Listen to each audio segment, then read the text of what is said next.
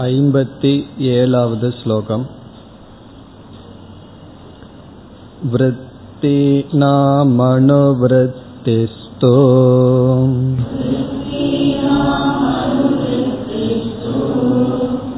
प्रयत्नात् प्रथमातपि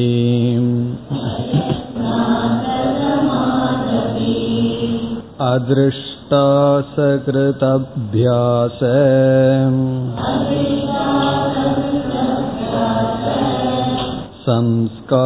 संस्कारसचिवात् भवेत्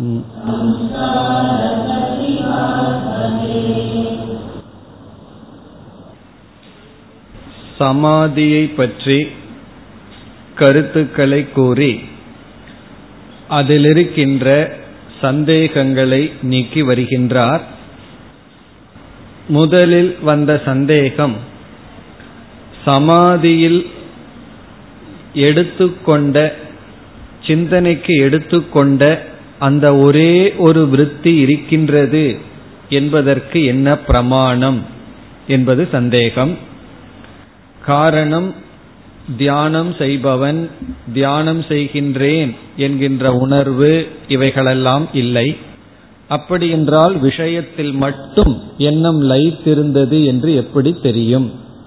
என்ற சந்தேகத்திற்கு சமாதியிலிருந்து எழுந்ததற்கு பிறகு ஞாபகப்படுத்திக் கொள்வதனால் அந்த விஷயத்தில் மனம் இருந்தது என்று அனுமானத்தின் மூலமாக அறியப்படுகிறது.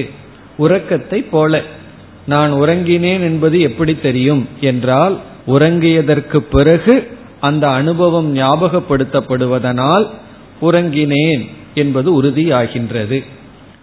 பிறகு இரண்டாவது சந்தேகம் சமாதி அவஸ்தையில் ஜீவன் எந்த விதமான முயற்சியிலும் ஈடுபடுவதில்லை. அவன் மிக மிக முயற்சியற்று அமர்ந்திருக்கின்றான். அப்படி இருக்கும் பொழுது எப்படி எண்ணங்கள் தொடர்கின்றது? அகம் அசங்கக என்ற எண்ணம் எப்படி தொடரும்? அல்லது சமாதியில் ஒரே ஒரு எண்ண பிரவாகம் வர என்ன காரணம் என்ற சந்தேகம் வரும்பொழுது இங்கு பதில் சொல்லப்பட்டது முதலில் புண்ணியம் என்று சொல்லப்பட்டது. புண்ணிய வசத்தினால் இவன் அந்த சமாதி காலத்தில் ஒரே எண்ணங்களினுடைய தொடர்ச்சி கிடைக்கின்றது. பிறகு இரண்டாவது அபியாசம் என்று சொல்லப்பட்டது. இது மனதினுடைய தன்மை. ஒரே ஒரு எண்ணத்தை மனம் தொடர்ந்து எண்ணிக்கொண்டே வந்தால் பிறகு ஒரு காலத்தில் ஒரு நேரத்தில் ஒரு சந்தர்ப்பத்தில் எந்த முயற்சி இல்லாமல் மனம் தானாக சிந்தித்துக் கொண்டிருக்கும். தானாக அந்த எண்ணங்கள் ஓடிக்கொண்டிருக்கும். அதை விளக்கினார் அசகிருத் அபியாச சம்ஸ்கார சச்சிவாத். சச்சிவாத் என்றால் உதவி சகாயம். எப்படிப்பட்ட உதவி?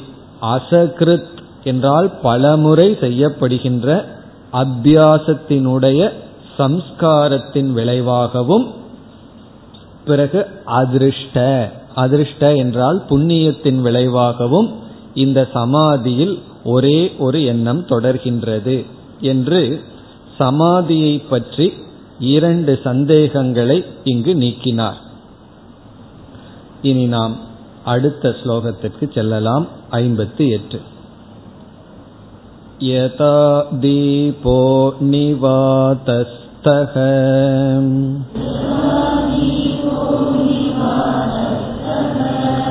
इत्यादिभिरनेकधा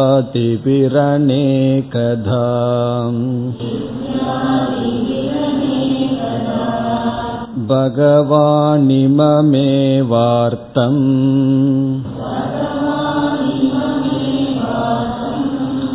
अर्जुनाय न्यरूपयत्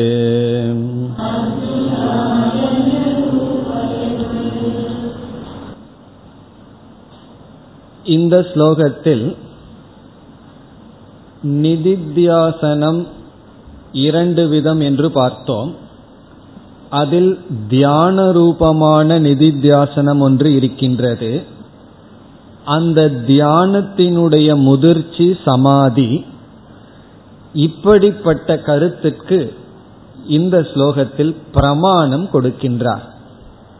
பிரமாணம் என்றால் நூல் அத்தாட்சி என்று தமிழில் சொல்வார்கள். இதற்கு எங்கு சான்று இருக்கிறது? இப்படியெல்லாம் நீங்கள் சொல்கிறீர்கள். இதெல்லாம் யார் சொன்னார்கள்? இதற்கு சான்று என்ன? நூல் சான்று என்று சொல்வார்கள். அதனுடைய அர்த்தம் என்ன என்றால் இந்த கருத்தை எல்லோராலும் ஏற்றுக்கொள்ளப்பட்டவர்களால் கூறப்பட்டிருக்கின்றதா என்று சொல்லியாக வேண்டும். இப்படி சமாதி என்று ஒன்று இருக்கின்றது. நிதித்தியாசனத்தில் தியான விதமான நிதித்தியாசனம் இருக்கின்றது. அது பக்குவமாகும் பொழுது சமாதி ஆகின்றது. இப்படிப்பட்ட கருத்துக்கு பிரமாணம் பிரமாணம் என்றால் இந்த இடத்தில் அத்தாட்சி சாட்சி தேவை. அதை வந்து வித்யாரண்யர் சொல்ல வேண்டும். இது நான் சொல்கிறேன் என்று சொன்னால் மற்றவர்கள் எல்லாம் ஏற்றுக்கொள்ள மாட்டார்கள். நீங்க சொல்வது நான் யார் கேட்பதற்கு என்று சொல்லி விடுவார்கள். அதனால யாருடைய கருத்து இது என்று சொன்னால் எந்த விதமான எதிர்ப்பும் இருக்காதோ அவர்களுடைய கருத்தை சொல்லியாக வேண்டும். ஆகவே எங்கு போகின்றார்? பகவானிடமே சென்று விட்டார். இப்ப வந்து பகவான் கீதையில் இந்த விதத்தில் சொல்லி இருக்கின்றார் என்று பகவத்கீதையில் ஆறாவது அத்தியாயத்தில் சொல்லப்பட்ட கருத்தை இங்கு பிரமாணமாக கொடுக்கின்றார். இங்கு எதற்கு கொடுக்கின்றார்? சமாதி என்கின்ற ஒரு ரூபமான நிதித்தியாசனம் இருக்கின்றது என்று இங்கு நான் குறிப்பிட்ட கருத்தை தான் கீதையில் பகவான் குறிப்பிட்டிருக்கின்றார் என்று கூறுகின்றார். இதெல்லாம் நமக்கு தெரிந்த ஸ்லோகம். கீதை படித்தவர்களுக்கு யதா தீபக நிவாதஸ்தக. யதா தீபோ நிவாதஸ்தக நேங்கதே சோபமா ஸ்மிருதா என்று அங்கு வரும். அதில் சில பகுதியை எடுத்து இங்கு சொல்கின்றார். யதா எவ்விதம் நிவாதஸ்தக தீபக என்ற உதாகரணன் மூலமாக என்ற ஸ்லோகத்தில் யதான எவ்விதம்? தீபமானது நிவாதஸ்தக. வாதகன வாயு காற்று நிவாதகன காற்றில்லாத ஸ்தகன இடம். காற்றில்லாத இடத்தில் வைக்கப்பட்ட தீபம் போல. இது எந்த இடத்துல பகவான் கூறுகின்றார் என்றால் மனம் தியானத்தின் மூலமாக பரிபாகத்தை அடைந்து விட்டால் தியானத்தினுடைய முதிர்ச்சி நிலை இந்த உதாகரணத்தின் மூலமாக அங்கு கொடுக்கப்பட்டது. தியான பயிற்சி செய்து தியானத்தினுடைய பக்குவ நிலையில் மனம் எப்படி இருக்கும் என்றால் இந்த உதாகரணம் கொடுக்கப்பட்டது. இங்கு வந்து தீபத்தினுடைய ஜுவாலக அந்த சுடர் நம்முடைய சித்தம் மனதிற்கு உதாகரணமாக சொல்லப்படுகிறது. இந்த சுடர் தீபம் எரிந்து கொண்டிருக்கின்றது அந்த சுடர் வந்து நம்முடைய மனம்.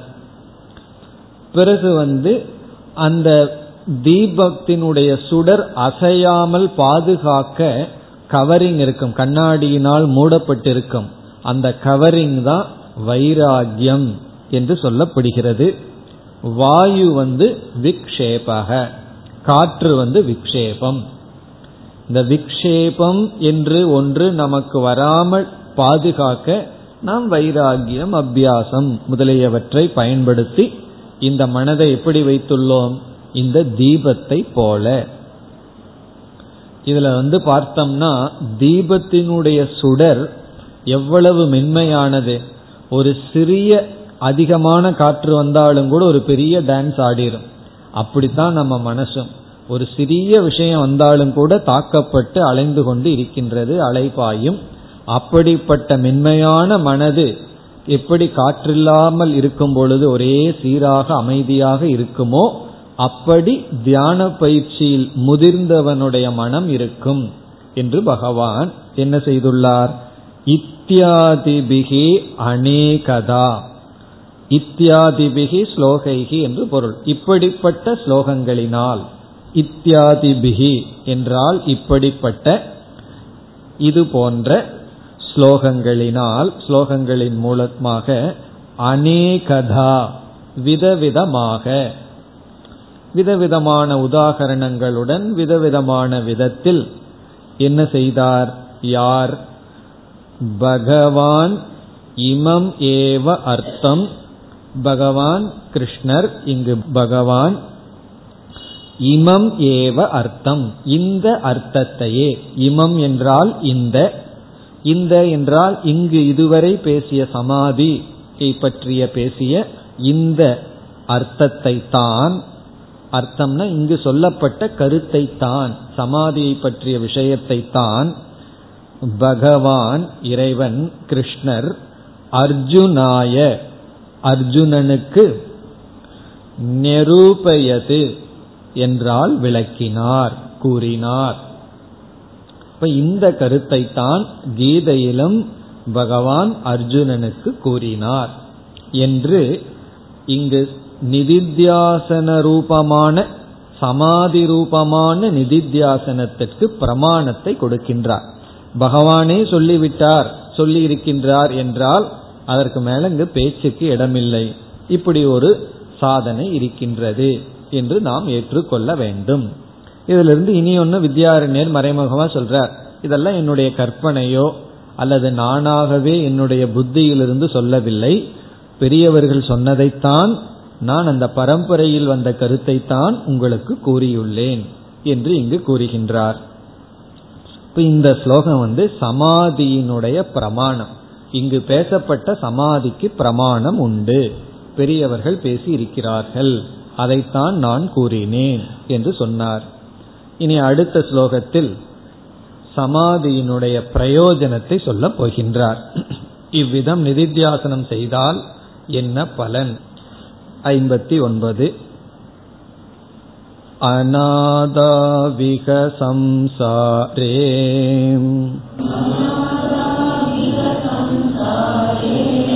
सञ्चिता कर्मकोटयः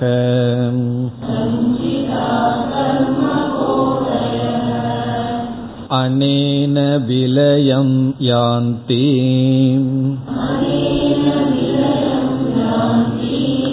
शुद्धो धर्मो विवर्धते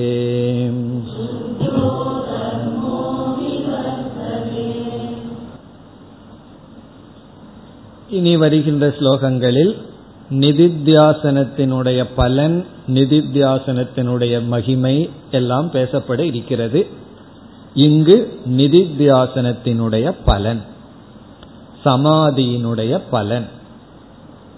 இரண்டு விதமான பலனை இங்கு ஆசிரியர் குறிப்பிடுகின்றார். முதல் பலன் நிதித்தியாசனத்தினுடைய சாக்ஷாத் பிரயோஜனம் நேரடியான பலன். ஃபர்ஸ்ட் பிரயோஜனம் வந்து உடனுக்குடன் அனுபவிக்கக்கூடிய பலன். ஒருவர் வந்து பசியோடு இருக்கார் உணவை உட்கொள்கின்றார் நேரடியான பலன் என்ன? என்றால் பசி நீங்குகின்றது. அதான் சாட்சாத் பிரயோஜனம். பிறகு உடலுக்கு ஆரோக்கியம் வருகின்றது. அது பிறகு வருகின்றது. அந்த உணவு போய் ஜீர்ணமெல்லாம் ஆனதற்கு பிறகு ஆரோக்கியம் வரும். இது போன்று. அப்படி சாட்சாத் பிரயோஜனம் என்ன? என்று இங்கு கூறி பிறகு அடுத்ததாக என்னென்ன பலனெல்லாம் கிடைக்கின்றது என்று கூறுகின்றார். இங்கு சாக்ஷாத் பிரயோஜனம் ஞானத்தினுடைய திருடபாவக. ஞான நிஷ்டா ஞானத்தில் உறுதி. நம்ம எந்த அறிவு அடைந்தோமோ அந்த அறிவுல உறுதி கிடைப்பதுதான் நிதித்தியாசனத்தினுடைய பலன். அதாவது இந்த அறிவுக்கு எந்த விதமான பகைவனும் இல்லாமல் இருத்தல். நம்ம எப்பொழுது உறுதி பெறுவோம்னா எப்பொழுது பலகீனத்தை அடைகின்றோம் பகைவன் வந்துவிட்டால் பலகீனம் ஆகின்றோம் பகைவனே இல்லை என்றால் முழு உறுதி கிடைக்கின்ற. அப்படி ஞானத்தினுடைய திருடமான பாவம்தான் பிரயோஜனம். அதை இந்த ஸ்லோகத்தினுடைய கடைசி பகுதியில் கூறுகின்றார். முதலில் அதை நாம் பார்ப்போம். இந்த ஸ்லோகத்தினுடைய கடைசி பாதம். சுத்தக தர்மக விவர்ததே இங்கு சுத்தோ தர்மக என்ற சொல்லுக்கு ஒரு சாதாரணமான பொருள் அல்ல. சுத்தகன தூய்மையான தர்மம்னா தர்மம். விவர்ததே என்றால் வளர்கின்றதுன்னு சாதாரணமான பொருள். வர்ததே அதுதான் விவர்ததேன வளர்கின்றது. இப்ப இந்த இடத்தில் சுத்தோ தர்மக என்ற சொல்லுக்கு அகம் பிரம்ம இது ஞானம். நான் பரமாத்மா என்கின்ற ஞானம். சுத்தோ தர்மகன ஞானம். இன்னும் சுருக்கமா சொல்லணும்னா தர்மகங்கிற சொல்லுக்கு ஞானம்னு அர்த்தம். அறிவுன்னு அர்த்தம். அறிவுன்னு சொன்னா எப்படிப்பட்ட அறிவு?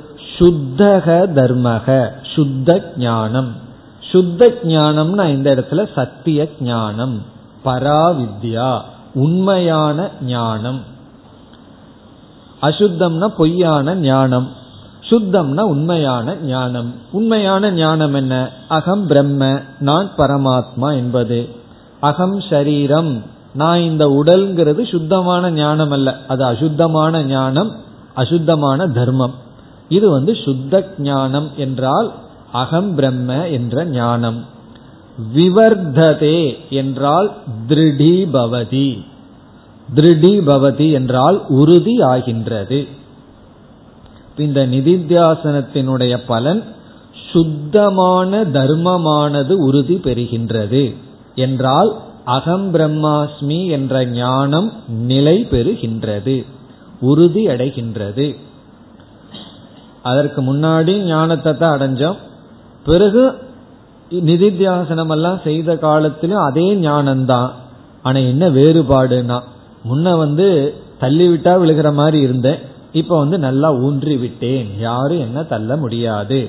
இதனுடைய அர்த்தம் என்ன? ஸ்ருதி விப்ரதிபன்னாத்தே யதா ஸ்தாசியசி நிశ్చலா அப்படின்னு சொல்றார் பகவான் இரண்டாவது அத்தியாயத்துல. இந்த அறிவு இருக்கே நம்முடைய அறிவு. ஒன்னு அறிவாகவே அடைஞ்சு வச்சிருப்போம். அதற்கு விரோதமா யாராவது சொல்லிவிட்டால் உடனே குழப்பம் வந்துவிடும். அது சொல்றது சரிதானே இது சொல்றது சரிதானேன்னு சொல்லி இந்த கேட்டு குழம்பும் அறிவு எப்பொழுது உறுதியாக நிற்கின்றதோ அப்பொழுது யோகத்தை அடைந்துள்ளாய்னு சொல்லி அங்கு பகவான் சொல்வது போல இங்கு இந்த அறிவானது உறுதி பெறுகின்றது. இந்த சமாதியினால் அதாவது தியானம் என்ற நிதித்தியாசனத்தினால் நமக்கு அறிவு உறுதி பெறுகின்றது. இது சாக்ஷாத் பிரயோஜனம். இனி இந்த அறிவினுடைய உறுதி பெற்றதனால் என்ன பிரயோஜனம் வருகின்றது? அதையும் நம்ம ரெண்டு ஸ்டேஜில் சொல்லலாம். உறுதியுடன் கூடிய அறிவுடன் இந்த உலகத்துல எவ்வளவு காலம் வாழ்றோமோ அவ்வளவு காலம் ஜீவன் முக்தர்களாக வாழுவோம். அது அறிவு உறுதியான அறிவினுடைய பலன். நிதித்தியாசனத்தினுடைய பலன் உறுதியான அறிவு. உறுதியான அறிவினுடைய பலன் ஜீவன் முக்திகி. பிறகு எவ்வளவு காலம்தான் ஜீவன் முக்தியா வாழ்ந்துட்டு இருப்போம் பிராரப்தம் இருக்கிற வரைக்கும். பிராரப்தம் சென்று விட்டால் என்ன ஆகும் மீண்டும் இவனிடத்தில் இருந்த கர்மங்கள் எல்லாம் சென்று விடுகின்றது. எல்லா கர்மங்களும் நாசத்தை அடைகின்றது. அப்ப கர்ம நாசக என்பது நிதித்தியாசனத்தினுடைய பரம்பரையாக வருகின்ற பிரயோஜனம். ஏன் பரம்பரைன்னு சொல்றோம்னா நிதித்தியாசனம் நேரடியா ஞான நிஷ்டையை கொடுக்கின்றது. அந்த ஞான நிஷ்டையானது எல்லா கர்மங்களையும் நீக்கி விடுகின்றது. அப்ப கர்ம நாசக என்பது இரண்டாவது பலன். இப்ப இந்த ஸ்லோகத்துல ரெண்டு பலன். ஒன்று ஞான நிஷ்டை இரண்டாவது கர்ம நாசக கர்மத்தினுடைய நாசம். இப்ப இந்த இடத்துல ஒரு கேள்வி கேட்கலாம். அறிவு வந்து எப்படி கர்மத்தை நாசப்படுத்தும்? எனக்கு ஒரு அறிவு வந்துடுது நிஷ்டை அடைஞ்சிட்டேன். அது எப்படி கர்மத்தை நாசப்படுத்தும் என்றால் அதுக்கு பல விதத்துல நம்ம சிந்திக்கலாம் பல விதத்துல பதில் சொல்லலாம். இந்த கர்மம்னு ஒன்னு இருக்குதுன்னு சொன்னது யார்? இருக்கின்றதுன்னு சொன்னது சாஸ்திரம். அதே சாஸ்திரம் சொல்லுது ஞானத்துல கர்மம் போகும்னு. ஆகவே ஏற்றுக்கொள்ள வேண்டும். இப்ப எப்படி என்றால் சொர்க்கம் என்று ஒன்று இருப்பதாக நமக்கு யார் அறிமுகப்படுத்தினார்கள்? நம்ம யாரும் போய் பார்க்கல. எந்த ராக்கெட்லயும் போய் யாரும் போய் சொர்க்கத்தை பார்த்துட்டு வரல. வேதம் தான் நமக்கு சொர்க்கம்னு ஒரு ஸ்தலம் இருக்கிறதாக சொன்னது. பிறகு அந்த சொர்க்கம் வந்து அனித்தியம்னு அதே வேதம் சொல்லுது. அப்ப நம்ம என்ன பண்ணணும்? அனித்தியம்னு ஏத்துக்கணும். சொர்க்கம்ங்கிறத வேதம் சொல்லி ஏத்துட்டோம்னா சொர்க்கத்தினுடைய தன்மையை வேதம் சொல்லும் பொழுது அதையும் நம்ம ஏற்றுக்கொள்ளணும். பிறகு நம்ம லாஜிக் கொடுக்கலாம். அது ஒரு ஸ்தலம்னு இருந்ததுன்னா கால தேசத்துக்கு உட்பட்டதுன்னெல்லாம் சொல்லலாம். அதற்கு முன்னாடியே நம்ம அனித்தியம்ங்கிறத ஒத்துக்கணும். அதே போல கர்மத்தை பற்றியெல்லாம் சாஸ்திரம் சொல்லுது. அந்த கர்மம் இப்படி நாசமாகும்னு சாஸ்திரம் சொல்லும் பொழுது ஏற்றுக்கொள்ள வேண்டும். அப்படி சாஸ்திர பலத்தினாலேயே கர்ம நாசத்தை நாம் ஏற்றுக்கொள்ள வேண்டும். இப்படி ஒரு லாஜிக் இருக்கு. இந்த ஞானத்தினால எனக்கு எல்லா கர்மமும் எப்படி போகும்னா கர்மம்னு இருக்கிறதே சாஸ்திரம் சொல்லுச்சு. அதை நீ நம்புறதே சாஸ்திரத்தினாலதான். நீ கண்ணில் பார்க்கல. அதே சாஸ்திரம் கூறுகின்றது ஞானத்துல போகும். இல்ல எனக்கு கொஞ்சம் தர்க்க ரீதியா சொன்னாதான் புரியும் என்றால் அந்த நோக்கிலும் நாம் பார்க்கலாம். இந்த கர்மம் எல்லாம் யாரை சார்ந்திருக்கின்றது? அகங்காரத்தை சார்ந்திருக்கிறது. இந்த ஞானத்துல அகங்காரத்தினுடைய மரணம் ஏற்படுகின்றது. அப்போ அகங்காரம் சென்றவுடன் இந்த அகங்காரத்தை சார்ந்திருக்கிற கர்மமும் சென்று விடுகிறது. இப்ப இந்த துணிய தீயில போட்டுட்டோம்னா இந்த துணியில் இருக்கிற வர்ணம் என்னாகும் கலர் என்னாகும் அதுவும் நாசம் அடைஞ்சிடும் அது எப்படி நாசம் அடையும்னா அந்த வர்ணம் துணிய சார்ந்திருக்கு நீ இந்த துணியையே எரிச்சிட்டேன்னு சொன்னா துணியை சார்ந்திருக்கிற வர்ணத்துக்கு இருக்கிற இடம் இல்லை. அதே போல அனைத்து கர்மங்களும் இருக்கிற இடம் அகங்காரம். அந்த அகங்காரத்தினுடைய பாதை தான் இந்த ஞானத்தில் நடைபெறுகிறது.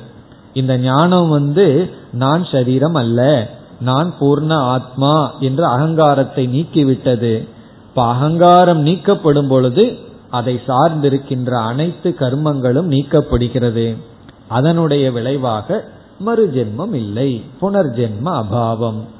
இப்படி கர்மத்தினுடைய நாசம் இங்கு சொல்லப்படுகிறது. இனி முதல் பகுதிக்கு சென்றால் அனாதௌ இக சம்சாரே. சம்சாரே என்றால் இந்த உலகத்தில் ஜீவிதத்தில் வாழ்க்கையில் அப்படின்னு அர்த்தம். சம்சாரம்னா இந்த இடத்துல ஜீவிதம். நம்முடைய வாழ்க்கையே சம்சாரம்னு சொல்லப்படுகின்றது. இந்த ஜீவிதத்தில். இந்த ஜீவிதம் என்னைக்கு துவங்குச்சுன்னா பயணத்தில் அர்த்தம். வாழ்க்கை பயணம். இந்த வாழ்க்கை பயணம் என்னைக்கு துவங்கியது? அனாதௌ. அதுக்கு துவக்கமே இல்லை. நம்ம என்னைக்கு எங்க ஆரம்பிச்சோம்னு தெரியாம துவங்கி சென்று கொண்டிருக்கின்ற இந்த சம்சாரத்தில் சம்சாரம்னா என்ன? பிறத்தல் இறத்தல் பிறத்தல் இறத்தல். பாயிண்ட் டு பாயிண்ட்னு சில பஸ் இருக்குல்லவா அப்படி வந்து பர்த் டு டெத்து தான் சம்சாரம். பிறக்கிறோம் நேரா டெத் வரைக்கும் வேற எங்கேயும் போறதில்ல. ஒரே பாயிண்ட் டெத்து பிறகு என்னன்னா உடனே பர்த் இப்படி பட்ட சம்சாரத்தில் இது எங்க ஆரம்பிச்சதுன்னு தெரியல. அப்படிப்பட்ட இக இங்கு இருக்கின்ற அனாதியாக இருக்கின்ற சம்சாரத்தில் நம்ம என்ன பண்ணி வச்சிருக்கோம்? சஞ்சிதாகா கர்ம கோட்டயக. சஞ்சிதாகன சேர்க்கப்பட்ட சிதம்னா கலெக்டட் சேர்க்கப்பட்ட சஞ்சிதம்னா நல்லா சேர்த்து வைத்துள்ளோம். நன்கு சேர்த்து வைக்கப்பட்ட என்னவா? கர்ம கோட்டயக. கர்ம கோடிகள். கோடி ஒரு கர்மம்னு சொல்லல. கோடிக்கணக்கான கர்மங்கள். இந்த இடத்துல கோடிதான் அர்த்தம் கிடையாது.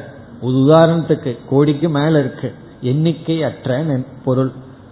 கர்ம கோடையக இந்த இடத்துல கர்ம என்பதற்கு கர்ம பலம் என்று பொருள். கர்மத்தினுடைய பலன். கோடிக்கணக்கான கர்ம பலனை சேர்த்து வைத்துள்ளோம். இந்த கர்ம பலன் வந்து சாதாரணமா பாபம் அல்லது புண்ணியம்ங்கிறத கொடுத்து தீர்ந்து போகும்.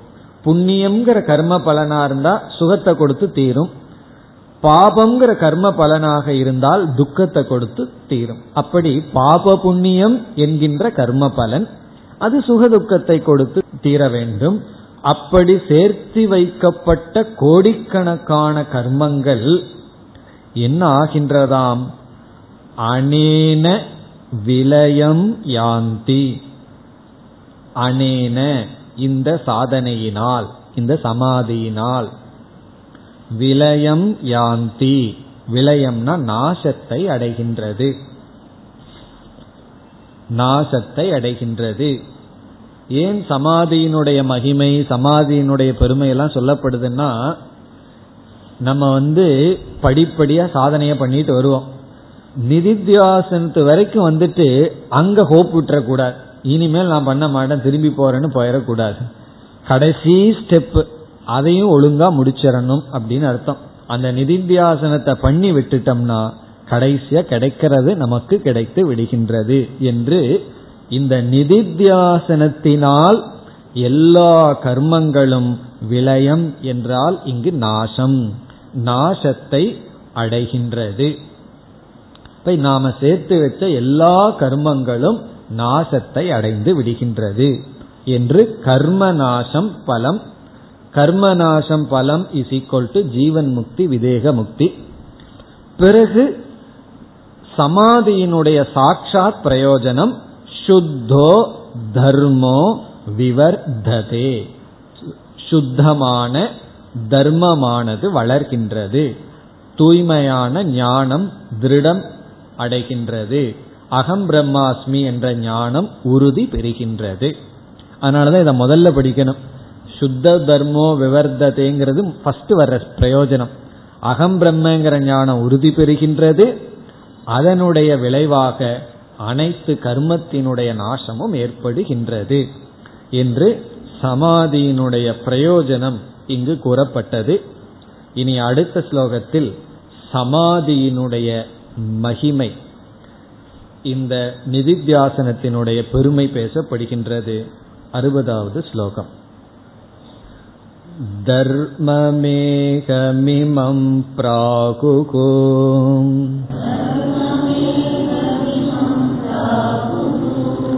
समाधिं योगवित्तमाः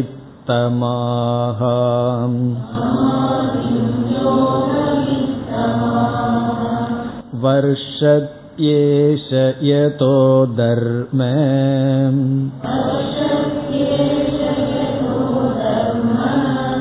अमृतधारासहस्रशः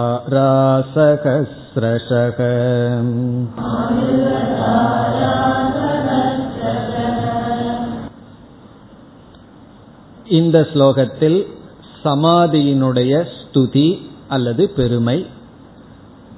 இங்கு யோக சூத்திரத்தில் உள்ள சில சொற்களை எல்லாம் வித்யாரண்யர் கையாண்டிருக்கின்றார். யோக சூத்திரத்தில் வந்த கருத்துதான். இதிலிருந்து யோக சூத்திரத்தில் இருக்கிற பிரமாணத்தையும் காட்டியதாகின்றது. அதே சமயத்தில் இந்த சமாதியினுடைய பெருமையும் கூறப்பட்டதாகின்றது. எதற்கு நிதித்தியாசனத்தினுடைய பெருமை மகிமை எல்லாம் சொல்லணும்னா அதில் நம்மை ஊக்குவிக்க. அதில் நம்ம செயல்பட வேண்டும்னா அதனுடைய பெருமை தெரிய வேண்டும். அதை இங்கு கூறுகின்றார். எப்படி இதை பெருமைப்படுத்துகின்றார். முதல் வரியில கடைசி சொல் யோக வித்தமாகா. யோக வித்தமாகா என்றால் யோகத்தை நன்கு அறிந்தவர்கள். என்று பொருள். யோகவித் என்றால் யோகத்தை அறிந்தவர்கள். தமகங்கிறது நன்கு அறிந்தவர்கள். Superlative degree. நன்கு அறிந்தவர்கள். யோகவித் தமக.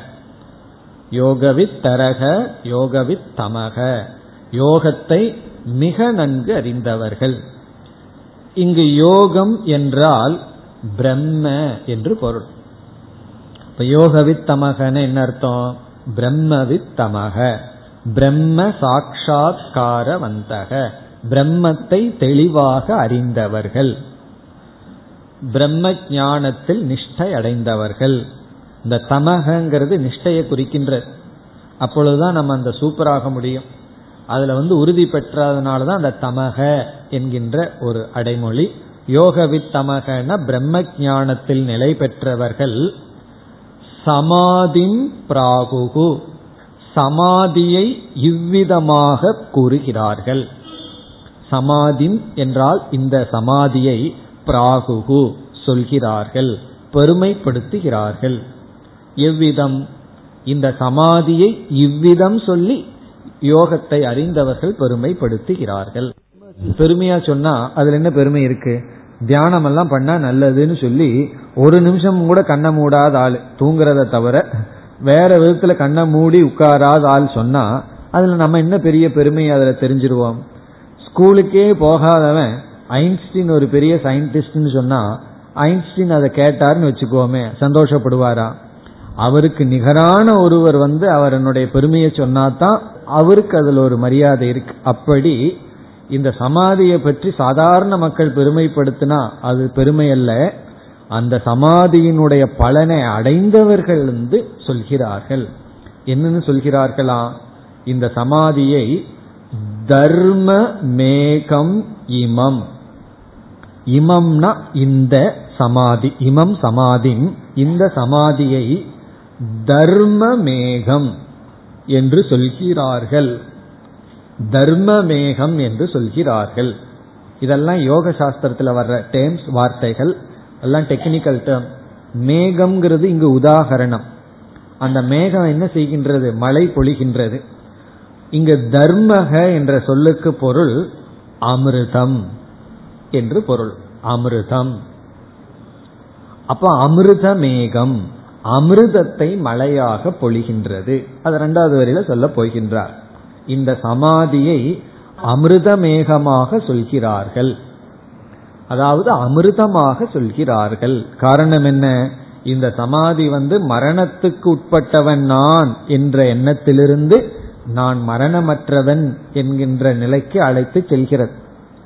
ஒரு ஒரு அழகான ஸ்லோகம் மந்திரம் இருக்கு பிருகதாரண்யகத்துல. அசதோமா சத்கமய. ரொம்ப அழகான ஒரு மந்திரம். ஜபத்திற்காக நாங்க சங்கரர் விளக்கம் கொடுக்கிறார். எதுக்கு அந்த மந்திரத்தை உபனிஷத் சொல்லுதான்? ஜபார்த்தம் அயம் மந்திரக. ஜபார்த்தம் சொன்னா அத அந்த மந்திரத்தை ஜபம் பண்ணணுமா? அசதோமா சத்கமய. அசத்திலிருந்து சத்துக்கு எடுத்து செல். கடைசியில என்ன? மிருத்யோர்மா அமிர்தம் கமய. மரணத்திலிருந்து மரணமற்ற தலை நிலைக்கு என்னை அழைத்து செல். அப்படி இது அமிர்தம் இமம். இந்த சமாதி அமிர்தமாக சொல்லப்படுகிறது. பிறகு இதை விளக்குகின்றார். ஏன் அமிர்தத்தை மேகமா சொல்றோம்னா மேகம் எப்படி மழையை பொழிகின்றதோ அப்படி இந்த சமாதியானது அமிர்தம் என்கின்ற மலையை பொழிகின்றதாம். இதெல்லாம் ஒரு உருவகம்தான். அமிர்தம் என்கின்ற மலையை எவ்வளவுனா ஆயிரக்கணக்கான மலை துளியை பொழிவது போல இந்த மலை துளியை இங்கு பெய்கின்றது. எது? அமிர்தம் என்கின்ற இந்த சமாதி. அதை சொல்கின்றார். எதக எதகன ஏன் இதை அமிர்தம் என்று சொல்கின்றோம் என்றால் ஏஷக வர்ஷதி. ஏஷகங்கிறது சமாதியை குறிக்கின்றது. ஏஷக சமாதிகி வர்ஷதி. ஏஷக மேகக வர்ஷதி. இந்த மேகமானது மழை பொழிகின்றது. வர்ஷதினா பொழிகின்றது. இப்படிப்பட்ட தர்ம அமிர்த தாராகா.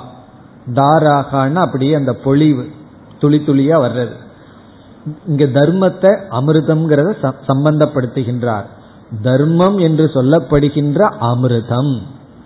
தாராகா என்றால் அந்த துளிகளை. அமிர்தம் தர்மம் என்று இங்கு சொல்லப்பட்ட அமிர்தமான துளிகளை எவ்வளவு துளிகள்னா?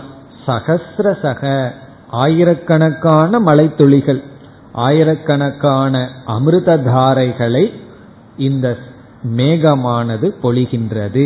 இங்கு என்ன மேகம்? சமாதி என்பது அமிர்த மேகமானது பொழிகின்றது என்று இந்த ஸ்லோகத்தில் சமாதியினுடைய பெருமையை யோக சூத்திரத்திலிருந்து பிரமாணமாக கொடுத்து சமாதியின் பெருமையை கூறினார். இனி அடுத்த இரண்டு ஸ்லோகத்தில் மீண்டும் சமாதியினுடைய பலன் சமாதியினுடைய பெருமை வருகின்றது. குறிப்பாக பிரயோஜனம் வருகின்றது. அறுபத்தி ஒன்னு அறுபத்தி இரண்டு இந்த இரண்டும் சேர்ந்து ஒரு வாக்கியம் ஆகின்றது. இந்த ரெண்டு ஸ்லோகம் சேர்ந்து ஒரு ஸ்லோகம் ஆகின்றது. ஏன்னா முதல் ஸ்லோகத்துல வந்து பாதியில நிற்கும். பிறகு அதனுடைய தொடர்ச்சி அடுத்த ஸ்லோகத்தில் முடியும். அடுத்த இரண்டு ஸ்லோகங்கள். अमुना वासनाजाले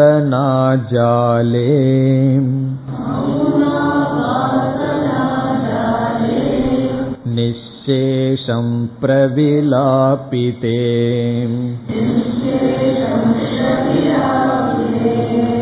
समूलोन्मूलिते पुण्य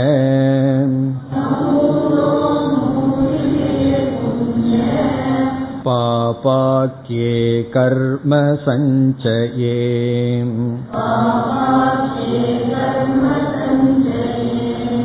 वाक्यमप्रतिबद्धं सत्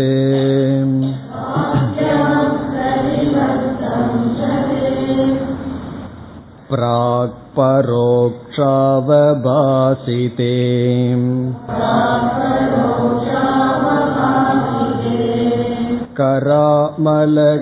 करामलकवद्बोधम्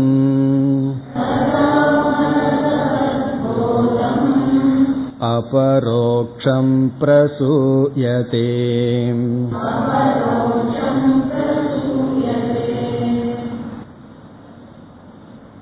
இந்த ரெண்டு ஸ்லோகங்களில் வாக்கியம்தான் பெரிதாக இருந்த போதிலும் ஏற்கனவே கூறிய கருத்தை தான் கூறுகின்றார் முதல் பிரயோஜனம் கர்ம நாசக என்று இங்கு சொல்கின்றார். ஏற்கனவே சொன்ன கருத்துதான். பிறகு அடுத்ததாக வாசனாக்ஷயக இதுவும் ஞான நிஷ்டை என்ற பொருளையே குறிக்கின்ற. நம்முடைய வாசனைகளெல்லாம் சம்ஸ்காரங்களெல்லாம் அல்லது விபரீத பாவனைகளெல்லாம் ஞானத்திற்கு தடையாக இருக்கின்றது. அவைகளெல்லாம் நீங்குகின்றது. என்று வாசனைகளினுடைய நீக்கம் பிறகு கர்மத்தினுடைய நாசம். இதுதான் சமாதியினுடைய பலன் என்று கூறுகின்றார். பிறகு இந்த வாசனை நீங்கும் பொழுது மனதிற்குள் ஞானத்தில் வருகின்ற சில மாற்றங்களை எல்லாம் இங்கு குறிப்பிடுகின்றார். இப்ப நமக்கு ஒரு அறிவுக்கு தடையாக ஒன்று இருக்கும் பொழுது அந்த தடை நீங்கினால் நமக்குள் என்ன ஏற்படுகின்றது என்ற கருத்தும் இங்கு புதிதாக கூறப்படுகின்றது. அது அடுத்த ஸ்லோகத்தில் வருகின்றது. இப்பொழுது அறுபத்தி ஓராவது ஸ்லோகத்திற்குள் சென்றால் அமுனா. அமுனா என்றால் இதனால் என்று பொருள். இதனால் என்றால் இந்த சமாதியின் மூலமாக. இந்த சமாதியின் பிரயோஜனமாக இந்த சமாதியினால் என்ன ஏற்படுகின்றது? வாசனா ஜாலே நிசேஷம் பிரவிலாபிதே சதி. பிரவிலாபிதே என்றால் நாசத்தை அடைகின்றது. இல்லாமல் சென்று விடுகின்றது வறுக்கப்படுகின்றது. ரோஸ்டட் அர்த்தம் பிரவிலாபனம். எவ்வளவு வறுக்கிறோம்? என்ன செஞ்சாலும் இந்த வருத்தல் வேலையெல்லாம் நம்ம செய்யும்போது ஏதாவது ஒன்று வறுக்காம விட்டு போகும். இங்க அப்படி இல்லை. நிஷேஷம்னா பூர்ணமாக. சாதம் வேகும் பொழுதும் கூட ஒரு சாதம் எங்காவது வேகாம நின்றும். அப்படி ஏதாவது காரணத்துல ஏதாவது ஆயிரும். அப்படி இல்லையா? நிஷேஷம்னா மீதி இல்லாமல் முழுமையாக. நிஷேஷம் பிரவிலாபிதே. எதை நம்ம பிரவிலாபனம் பண்ணிடுறோம்? வாசனா ஜாலே. வாசனை என்கின்ற ஜாலம். ஜாலம்னா என்ன? நெட் ஜாலம் என்கின்றது நெட் ஏன்னா வாசனைக்குள்ள நம்ம மாட்டிட்டு இருக்கோம் கொசுவிளக்குள்ள போய் படுத்திருக்கிறது போல வாசனைக்குள்ள போய் நம்ம மாட்டிக்கொண்டு இருக்கின்றோம். அப்படி இந்த வாசனை என்கின்ற அந்த வலை ஜாலம்னா வலை அந்த வலையானது நம்ம பிடிச்சிருக்கு. ஒரு பந்தப்படுத்தி வச்சிருக்கு. காரணம் என்ன? நம்ம இதை நினைக்க வேண்டாம் தான் மனசு நினைக்காம இருக்கிறது இல்லை இதை செய்ய வேண்டாம்னு நினைச்சா மனசு செய்யாம இருக்கிறது இல்ல பேச வேண்டாம்னு நினைக்கிறோம் பேசுறோம். இதைத்தான் பேசக்கூடாதுன்ட்டு போவோம் அதைத்தான் பேசிட்டு வருவோம். இப்படித்தான் நினைக்க கூடாதுன்னு நினைப்போம் அப்படித்தான் நினைப்போம். இது என்னன்னா வாசனையினுடைய நெட்ஒர்க் அர்த்தம். இந்த நெட்வொர்க் என்ன ஆகுதா? பிரவிலாபிதே இந்த சமாதியினால அழிக்கப்படுகின்றது. அப்ப இங்க என்ன சொல்கின்றார்? வாசனையானது க்ஷயத்தை அடைகின்றது. பிறகு இரண்டாவது வரியில் கர்ம நாசத்தை சொல்கின்றார். இந்த சமாதியினால் வாசனாஜாலே பிரவிலாபிதே சதி. பிரவிலாபத்தை அடையும் பொழுது ச மூல உன்மூலிதே புண்ணிய பாபாக்கியே கர்ம சஞ்சயே. கர்ம சஞ்சயே என்றால் சேர்த்து வைக்கப்பட்ட கர்மம். கர்ம சஞ்சயம்னா சேர்த்து வைக்கப்பட்ட கர்மம். சஞ்சயம்னா சேர்த்து வைக்கப்பட்டது. என்ன எப்படிப்பட்ட கர்மம்? புண்ணிய பாபாக்கியே. ஆக்கியம்னா பெயரை உடைய புண்ணிய பாபம் ஆக இருக்கின்ற. கர்மம் வந்து புண்ணிய பாப ரூபமாக இருக்கின்ற கர்மம். இப்ப வந்து இங்க என்ன சொல்கின்றார்? இந்த கர்மத்தை மட்டும் சில சமயங்கள்ல நாசம் அடைஞ்சிடும் கர்மம் மட்டும் எப்படி நாசம் அடையும்னா சுக துக்கத்தை அனுபவிச்சா அந்த கர்மம் போயிடும் ஆனால் சுக துக்கத்தை அனுபவிச்சா அந்த பிராரப்தம் மட்டும் போகும் சஞ்சிதம் இருக்கு அது போகாது. அல்லது பிரளய காலத்துல அந்த கர்மம் எல்லாம் நமக்கு இல்லாம கொஞ்ச நாள் அப்படியே டார்மெண்டா இருக்கும் விதரூபமா இருக்கும். காரணம் என்ன? அஜானம் இருக்கு அந்த ஜீவன் தொடர்கின்றான்.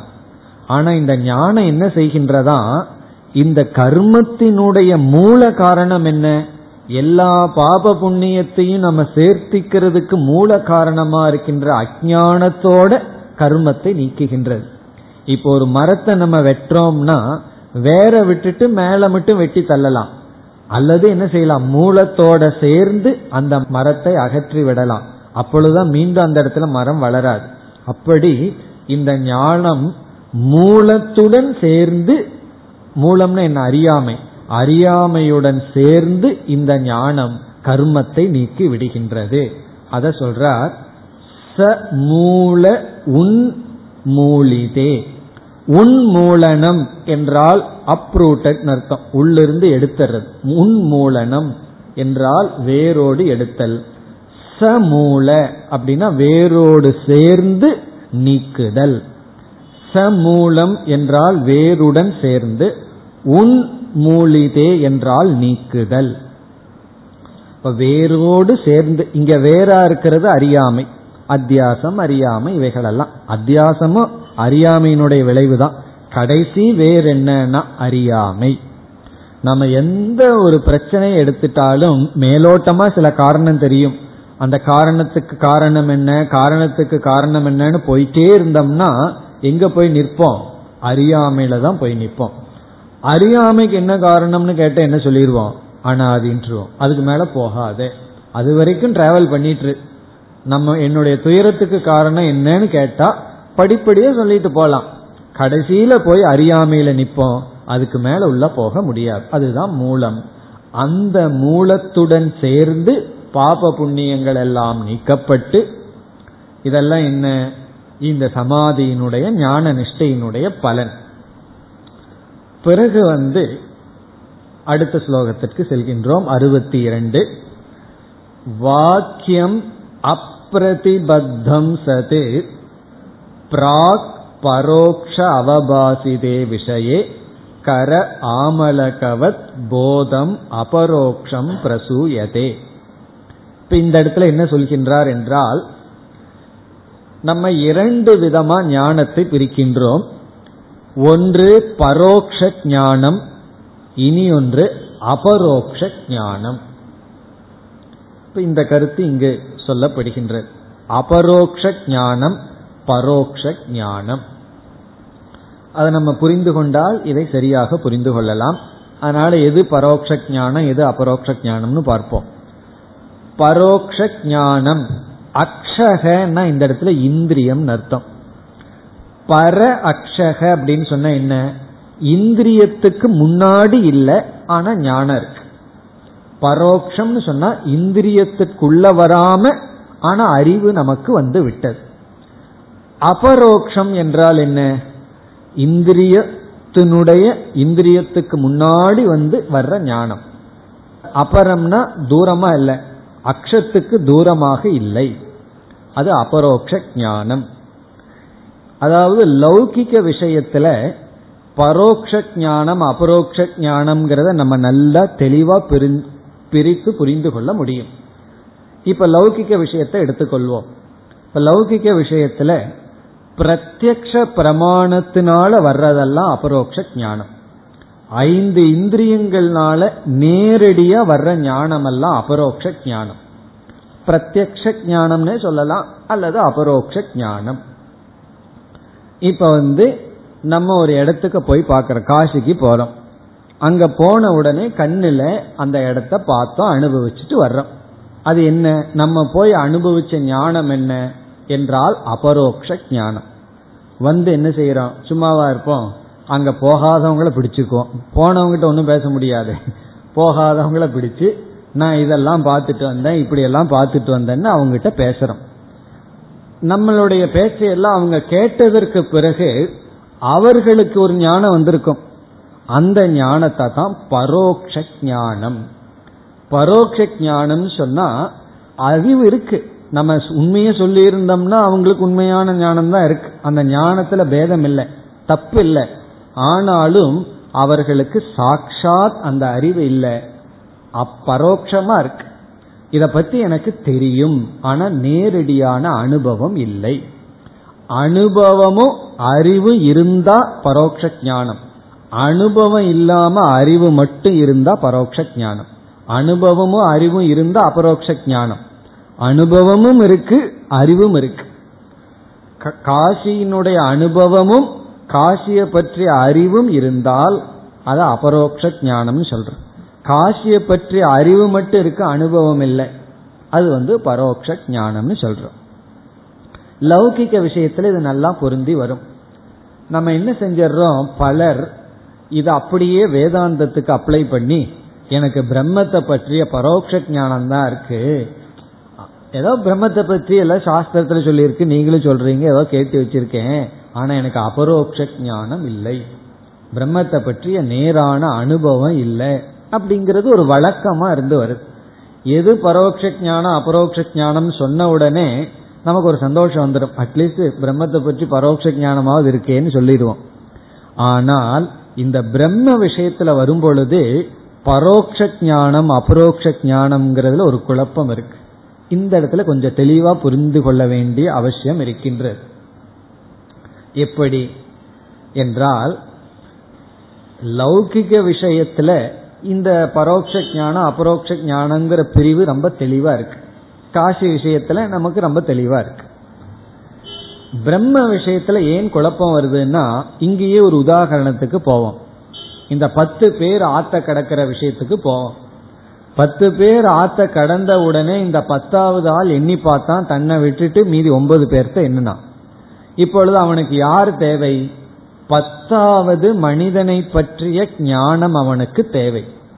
இப்ப பத்தாவது பற்றிய மனிதனுடைய ஞானம் இவனுக்கு தேவை.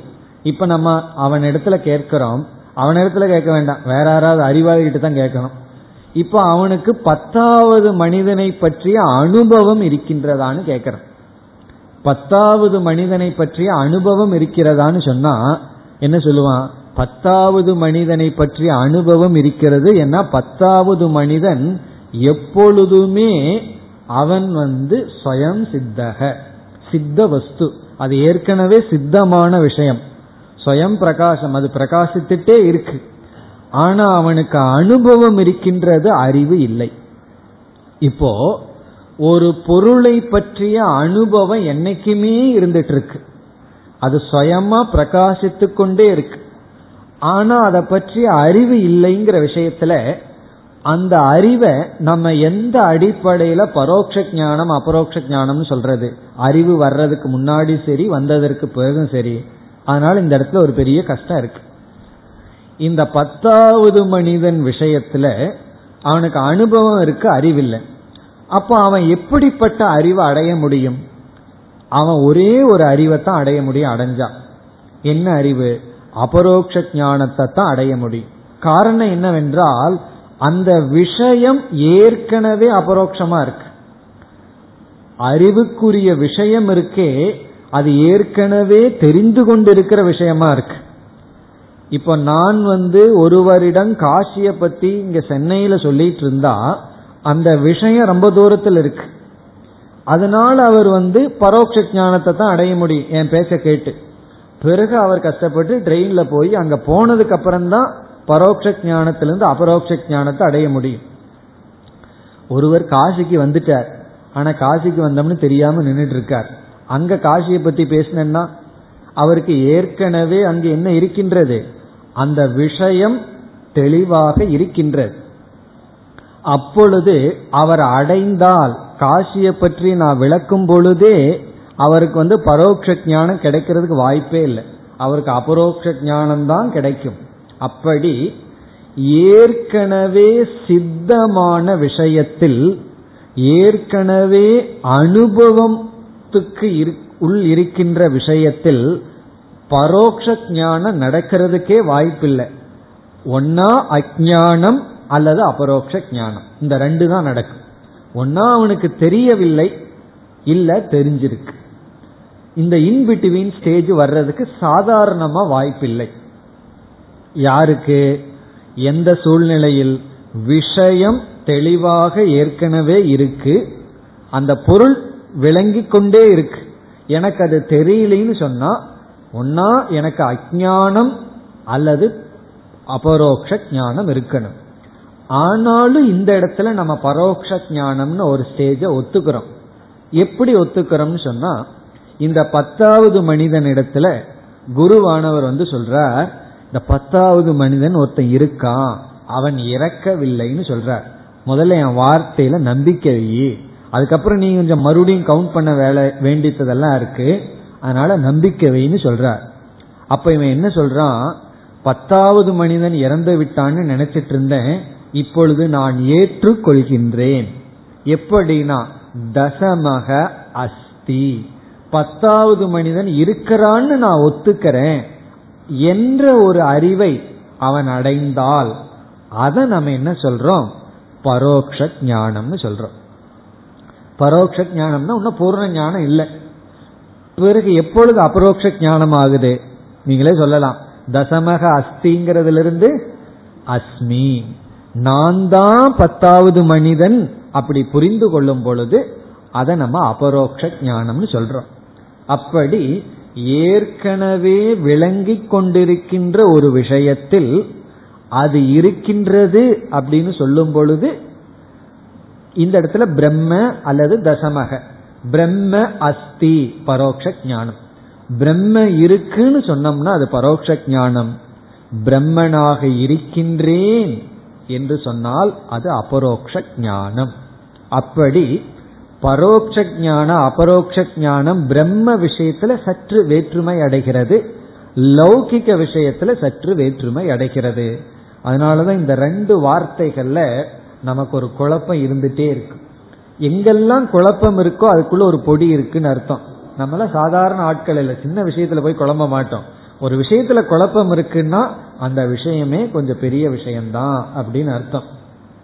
அப்படி இந்த பரோட்ச ஞானம்னா என்ன? அபரோக்ஷ ஞானம்ங்கிற என்னங்கிறது ஒரு சூக்மமான விஷயம். அதே போல கீதையிலையும் பகவான் ஞானம் விஜயானம் அப்படிங்கிற வார்த்தையெல்லாம் பயன்படுத்தி இருக்கார் அந்த இடத்துல ஒரு நெருடல் இருக்கும்.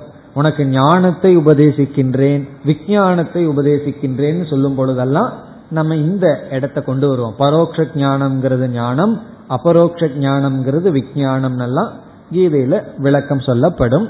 அப்படி இந்த இடத்துல இந்த பரோட்ச ஞானம் அபரோக்ஷ ஞானம்ங்கிறத ரெண்ட கொண்டு வருகின்றார். அதாவது அபரோக்ஷ ஞானம் பரோட்ச ஞானம்னு ரெண்டு இருக்கு. பிரம்மத்தை வந்து வேகா புரிஞ்சு வச்சுட்டு ஏதோ பிரம்மம் இருக்குன்னு நான் ஒத்துக்கிறேன். அதுக்கு ஸ்ரத்தா தான் மூலம். அப்ப வந்து பிரம்மத்தை பற்றிய பரோட்ச ஞானம் நமக்கு இருக்கு. பிறகு அந்த பிரம்மந்தான் நான் புரிந்து கொள்ளும் பொழுது அந்த பரோட்ச ஞானம் அபரோக்ஷ ஞானமாக மாறுகின்றது. இதுதான் கருத்து. இப்ப இந்த இடத்துல வேதாந்தத்துக்குள்ளேயே பல கருத்து வேறுபாடுகள் இருக்கின்றது. இது வந்து நமக்குள்ள போட்டுக்கிற சண்டை. வீடெல்லாம் ஒரு குடும்பமே சேர்ந்து பக்கத்து வீட்டோட சண்டை போடும். பிறகு என்ன பண்ணோம்னா வீட்டுக்குள்ள வந்து ரகலை பண்ணி கொள்வார்கள் வேற இஷ்யூல அப்படி நம்ம வேதாந்திகள் என்ன செய்யறோம் துவைதிகள் விசிஷ்டா துவைதம் மற்ற மதங்களை எல்லாம் சேர்ந்து கண்டனம் பண்ணுவோம். நமக்குள்ளே வந்த உடனே சில ஒன்று ரெண்டு கருத்து வேறுபாடுகள்லாம் இருக்கும். அதை நம்ம பெருசாக எடுத்துக்கூடாது. அவங்ககிட்டயும் போய் சொல்லிட்டு இருக்கக்கூடாது. அப்போ அவங்க நம்ம ஒரு மாதிரி நினைத்துக் கொள்வார்கள். உங்களுக்குள்ளேயே ரகலை பண்ணிக்கிறீங்களே நினைச்சுக்குவார்கள். இது நமக்குள்ள இருக்கிற சீக்ரெட் நம்ம வீட்டு விஷயம் நமக்குள்ளேயே இருக்கட்டுமே.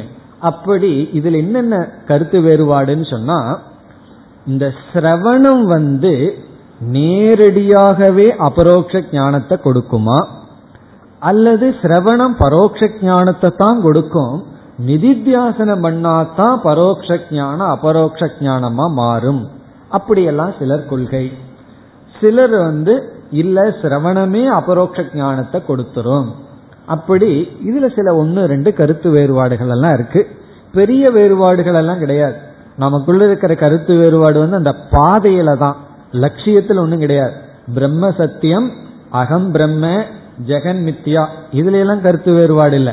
அதுக்கு போற வழியில கருத்து வேறுபாடு இருக்கும். இப்ப இந்த இடத்துக்கு எந்த ரூட்ல வர்றதுன்னா நம்ம ஸ்டூடெண்ட்டுக்குள்ளேயே கருத்து வேறுபாடு இருக்கும். இந்த வழியா வந்தா நல்லா இருக்குன்னு ஒருத்தர் சொல்லுவார். இல்ல அந்த வழி நல்லது கிடையாது. அங்க ரொம்ப குழி தோண்டி போட்டிருக்காங்க. நான் வேற வழியா வந்தா நல்லதுன்னு சொல்லுவார்கள். அப்ப என்னன்னா அந்த பாதையில தான் கொஞ்சம் ஒவ்வொருத்தருக்கும் ஒவ்வொரு விருப்பம். அதை நம்ம அனுமதி கொடுத்துறோம் சரி உனக்கு எந்த வழி பிடிக்குதோ அந்த வழியை நீ எடுத்துக்கோ. ஒருத்தர் சொல்லுவார் நாலு கிலோமீட்டர் எக்ஸ்ட்ரா ஆனாலும் பரவாயில்ல இந்த வழியில தான் போவேன். ஒருத்தர் சொல்லுவார் அது எதுக்கு எக்ஸ்ட்ரா போகணும்? ஷார்ட் கட் இது. அது அவங்க அவங்களுடைய விருப்பம். அப்படி இதுல வந்து விதவிதமான கருத்துக்களை நம்ம விருப்பப்படி எடுத்துக்கொள்ளலாம் பெரிய தோஷம் எல்லாம் கிடையாது. இதெல்லாம் ஏன் இங்க சொல்றோம்னா வித்யாரண்யர் ஒரு கருத்தை சொல்றார் மற்றவர்கள் சிலர் அந்த கருத்தை ஏற்றுக்கொள்வதில்லை.